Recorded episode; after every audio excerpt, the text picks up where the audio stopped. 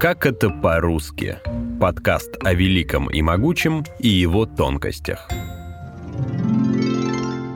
Смерть Сталина и шансы Гарри Поттера. Как возник урок литературы?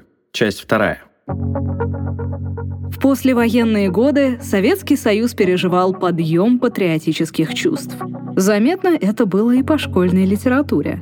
Больше часов отвели на изучение Александра Пушкина. В программу вернули произведение Федора Достоевского, как одного из самых известных в мире русских писателей. Впервые включили в хрестоматии рассказы Ивана Бунина, первого русского Нобелевского лауреата по литературе. В учебниках стало еще больше советских писателей, а в 10 выпускном классе проходили только советские произведения – в их числе книги Максима Горького, стихотворения Владимира Маяковского, «Как закалялась сталь» Николая Островского, «Молодая гвардия» Александра Фадеева. Заметные изменения в школьный канон принес 1953 год. Сталин умер. Он умер. Сталин умер! Мать честная. Смерть Сталина отразилась на всех сторонах советского общества. Уже через три недели из тюрем по амнистии вышли более миллиона человек. В следующие три года началась борьба с культом личности бывшего вождя. Под эту историю попали и учебники литературы – рассказывает доктор филологических наук, ведущий научный сотрудник Института мировой литературы Российской академии наук, профессор Российского государственного педагогического университета имени Герцена Евгений Пономарев. Учебник меняется не сильно. Его вычищаются основные такие связанные со Сталином вещи. Вот, например, все упоминания классиков русской литературы, использование в речах – у товарища Сталина и у товарища Ленина в обязательном порядке попадали в учебник. Все, что было сказано Сталином о классиках, все пропало из учебника оттепели. Все, что было сказано Лениным, наоборот, как-то сильнее стали педалировать. Это, опять же, было в духе тогдашней идеологии. Плохому Сталину противопоставляли хорошего Ленина. Вот, соответственно, ленинские идеи стали важнее, а сталинские идеи все стремились забыть. Несмотря на наступившую политическую оттепель и смягчение цензуры, многие писатели все еще оставались в списке запрещенных. Произведения иммигрантов нельзя было увидеть в учебниках. Даже держать дома книги их авторства было опасно и нелегально.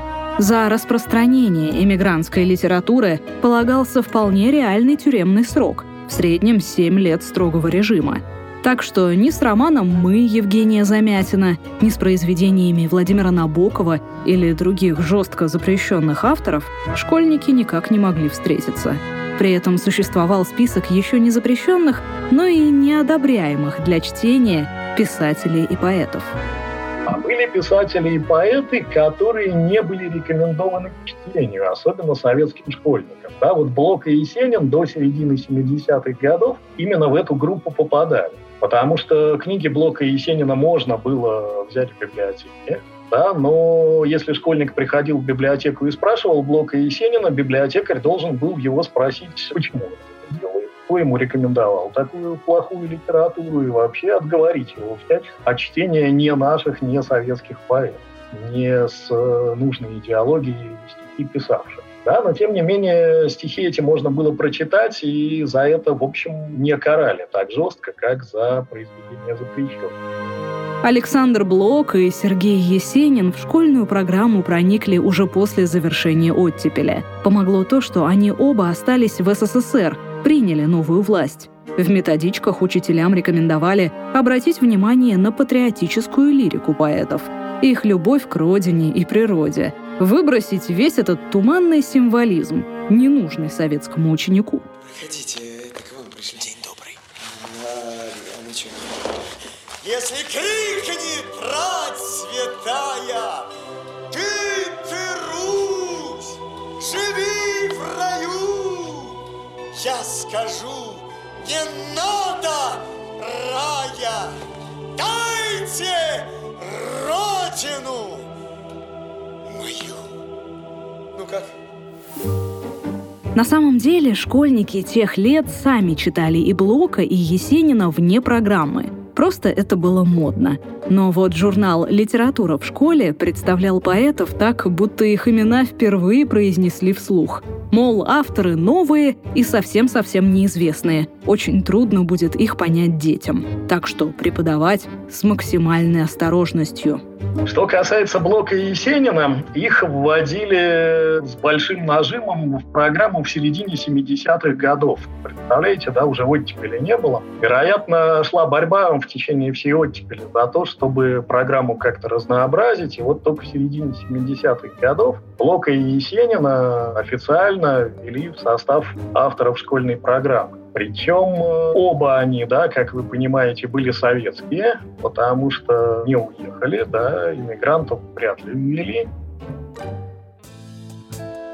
В школах отведенные на литературу часы с каждым годом сокращались. Менялась и расстановка сил при изучении тем. К концу 70-х постепенно ушли на внеклассное чтение книги о гражданской войне, а вот произведениям о Великой Отечественной дали больше времени. Советский Союз называли самой читающей страной в мире, и большую часть этих читателей составляли школьники. Зачитывались приключениями. От Тимура и его команды до трех мушкетеров. Но учителя к такой литературе относились довольно скептически. А вам что, не понравилось? Нравятся девочки. А литература — это искусство. О чем рассказ-то? Ну, в общем, о хороших людях. Мало. Писатель должен глубоко проникать в жизнь. А вот ты кто по профессии? Он монтажник. Монтажник кто-то. А писатель инженер. Человеческих душ. А ты, как я посмотрю, лакировщик, а? Конъюнктурщик ты. Одобренную, проверенную временем классику популяризировали как могли. По каноничным произведениям ставили радиоспектакли, снимали фильмы – на экране появлялись «Гоголевский вий», «Мертвые души» и «Вечера на хуторе близ Диканьки». Масштабные Анна Каренина, «Война и мир», «Тихий дон». Режиссерский взгляд иногда отличался от того, что было написано в книге, так что на уроках литературы порой случались забавные ситуации – у нас была установка такая, смотреть не надо, надо читать. Потому что, собственно, в экранизациях даже сюжет может меняться. В экранизациях мы видим точку зрения режиссера. Вот как-то так. Мои учителя, по крайней мере, говорили. Хотя, действительно, экранизаций было много. В общем, наверное, дети смотрели. Самая, кстати, распространенная ошибка в конце 80-х была с «Пиковой дамой», когда ее обсуждали на уроках. Я хорошо помню, у нас на уроке какой-то мальчик сказал, что Лиза утопилась и был высмеян половиной класса, читавших Пушкина. И, собственно, учителям тоже, потому что не надо слушать оперу «Пиковая дама», точнее, надо, но не для уроков литературы, а надо, собственно, книжку читать. В опере Чайковского Лиза утопилась, а в повести Пушкина совсем нет. Даже любимая всеми комедия «Иван Васильевич меняет профессию» — это тоже экранизация книги. Вольный пересказ пьесы Михаила Булгакова «Иван Васильевич». При жизни автора произведение ни разу не было напечатано и впервые было опубликовано в 1965 году в книге «Драмы и комедии». Известный фильм вышел восемью годами позже, в 1973 году. А вот «Мастер и Маргарита» в школьной программе появилась только к 1985 -му. Не шалю, никого не трогаю, подчиняю примус. И еще считаю долгом предупредить, что кот древнее и неприкосновенное животное – что касается Булгакова, то он появился в перестройку как вот один из таких ярких писателей. Да, действительно, мастер и Маргарита, ей, наверное, повезло, что ли. Хотя тут можно порассуждать о том, нет ли у самого этого текста такой специфики, которая делает его очень популярным именно для старших школьников. Вот Булгаков пришел в перестройку, как и вся, собственно, как она тогда называлась, забытая литература, и чуть не единственный в школе задержался. С середины 80-х учебники литературы поменялись не сильно. Из них убрали всю явную советскую пропаганду, добавили немного произведений века 20-го. И вот она, современная программа. Если сравнить с тем, с чего все начиналось, то окажется, что в учебниках почти столетней давности больше и писателей, и произведений. но и часов на занятия литературой тогда отводили больше, серьезно подходили к подробным разборам текстов. А что будет с Гарри Поттером, надо посмотреть лет через 20, да, потому что это еще все-таки э, попадает по некоторым определениям под понятие современной литературы, а современная литература, она вот сейчас читается, а завтра уже читаться не будет, да, но в качестве привлечения школьников к чтению я бы, например, в средней школе совершенно бы не возражал, если бы мой ребенок изучал Алису или даже Гарри Поттера, тем более, что они все равно читают, да, вот вот именно на уровне средней школы. Алису-то, наверное, самые такие умненькие дети, а вот Гарри Поттера, по-моему, читают все. Вы слушали эпизод подкаста «Как это по-русски». Выпуск подготовила Полина Панина. Голоса эпизода Наталья Шашина и Артем Буфтяк. Монтаж Андрей Темнов.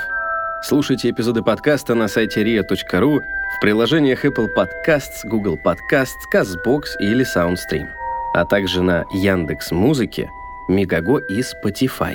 Комментируйте и делитесь с друзьями.